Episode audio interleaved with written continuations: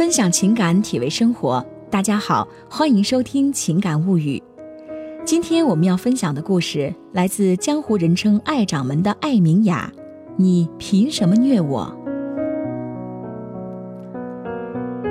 有个小姑娘最近被客户虐哭了，她对我说：“姐，我压力太大了，这个客户太难搞了，我觉得不适合跟他沟通，我还是想回到我原来的组里去。”我觉得跟以前的那组客户沟通更加顺畅。我说：“你老板答应了吗？”他说：“不仅没答应，还骂了我一顿，说我根本就是只想待在舒适区，一点挑战性都没有。我现在真的是压力好大，挫败感好强啊。”他说：“你们做 boss 的就不考虑一下我们的感受吗？一定要这么虐吗？为什么就不能让合适的人去做合适的事情呢？”我说：“你真的要听真话吗？如果我是你老板，不答应你回去是虐你的现在，答应你回去那是虐了你的未来。因为以后你就只能跟以前那些一年产出不了几万块的老客户亲亲热热、温暖相依，待在自己的舒适区里，觉得这真合适我呀，如鱼得水。几年前我也根本不懂得，后来才发现，如果我不去挑战更高的。”最后也根本无法维持现有的。我现在沟通看似顺畅的客户，过几年也会成长的。他们会提出更高的要求、更精细的条件。如果搞不定他们，我又打算退到哪儿去呢？如果不成长，我天天只能搞定一群没有进步的人，自己又能牛到哪儿去呢？几年之后，可能还要问：为什么我努力了这么久还是不行？然后觉得疼的时候，就已经是一只被温水煮死的青蛙。我愿意做的那件所谓合适的事，也许只是熟悉的事、习惯的事，却是永远提升不了自己能力的事，根本不是适合我的事，只是让我感觉舒适。而我因为压力，就把所有新的事都划分成了我不适合的事、虐我的事。可是，也许那只是没遇见过的事。如果我不去碾压它、战胜它，那么我就是那只温水里的青蛙。舒适区从来是一个人进步的大敌，因为它让我们感到安全，而寻求安全感几乎是一个人的本能。一个人在自然界遇到危险，大脑马上指令你逃跑；在精神世界里，我们遇到一件让我们紧张的事情的时候，在生理上和遇到猛兽危险，大脑所做出的反应是一样的，它让我们想逃。为什么很多人工作几年没有进步？因为逃习惯了，他们太擅长待在舒适区，也很擅长赶走所有试图虐他们的人，还自以为我干了适合我的事儿，一切人对我都很满意，老板也很好，客户也很好，我们都只想待在那些让我们感觉舒适的人身边。人面对陌生的环境，人有天然的压力，于是才会觉得老板虐我了。可情感和工作截然不同，情感上永远不要待在让你感到紧张的人身边，他会毁灭你；工作上一定要待在那些经常让你感到不舒服的人身边，待在那些让你感觉到看到他就发抖的人身边。大咖都难搞定，因为他们有个性，但你搞定了他们，你才不会永远和小鱼小虾纠缠。如果老板把看似难搞的大咖发给你，恭喜你，请打怪，请升级。我怎么知道老板是真的想锻炼我，还是他自己搞不定的事情堆给我？这不是你要纠结的。人处于什么环境其实不是问题，问题是针对环境所做出的反应。如果老板想锻炼一个人，那么这是个好机会；如果他自己搞不定的事情，你却能搞定，受益的还是你。于小哥曾写过一篇文章。年薪十万和年薪一百万的人之间隔了什么？在我看来，年薪一百万的人比普通人更善于受虐和找虐。但是，据说无数人在他后台留言说这是资本家洗脑术。在我看来，一个善于受虐的聪明的受虐者，他能够判断面对的这个人这件事儿是真的挑他麻烦，还是为他好。一个不会在每遇到问题都缩回自己舒适区的受虐者，才能够长久的进步。今天我跟一个同样做新媒体的先生吃饭，他手下有个团队，其实现在已经做得非常好，但他却无比担心。团队现在安逸了，做出来的东西都是一个套路，所以并不是没事儿找事儿，而是真的要让他们赶上那班时代的船，不要让他们落伍。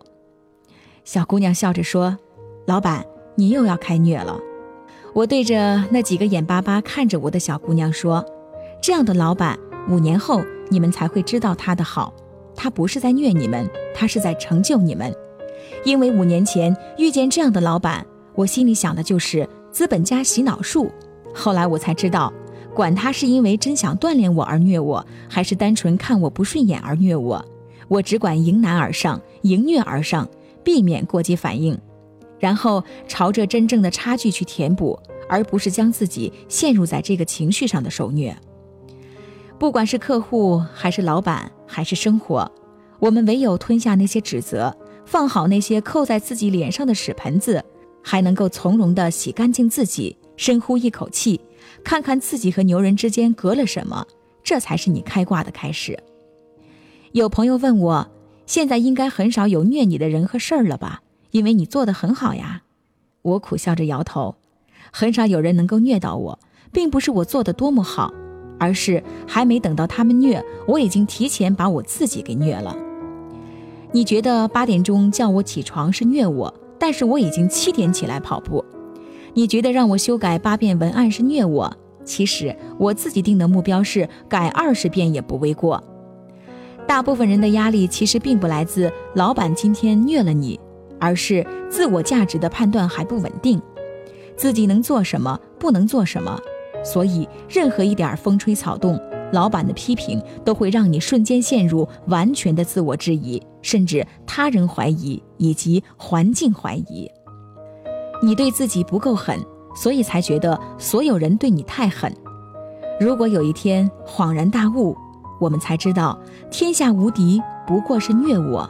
谁也拼不过我自己。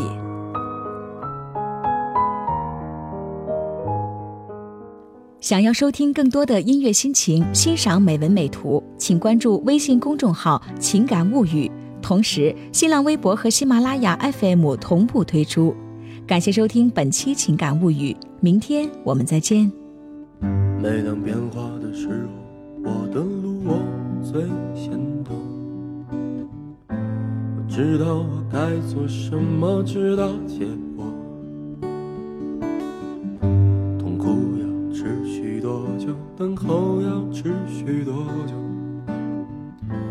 今天的三个承诺，我会守候。如果世界有如果，那代价是什么？当黑暗拉下帷幕的时候。勇气，我比谁都有。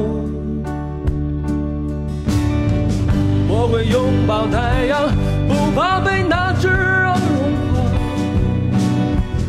我会仰望月亮，反射的秀丽的白光。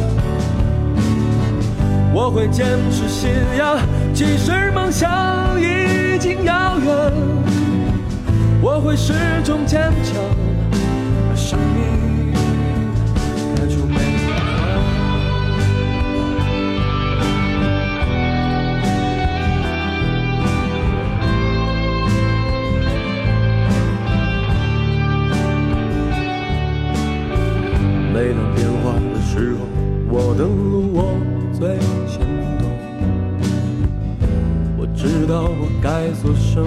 直到结果。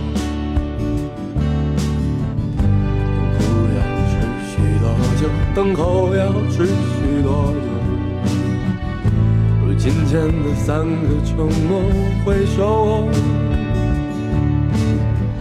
如果世界有如果，那代价是什么？当黑暗拉下帷幕的时候，勇气我比谁都有。我会拥抱太阳，不怕被那炙热融化。我会遥望月亮，反射那秀丽的白光。我会坚持信仰，即使梦想已经遥远。我会始终坚强，生命。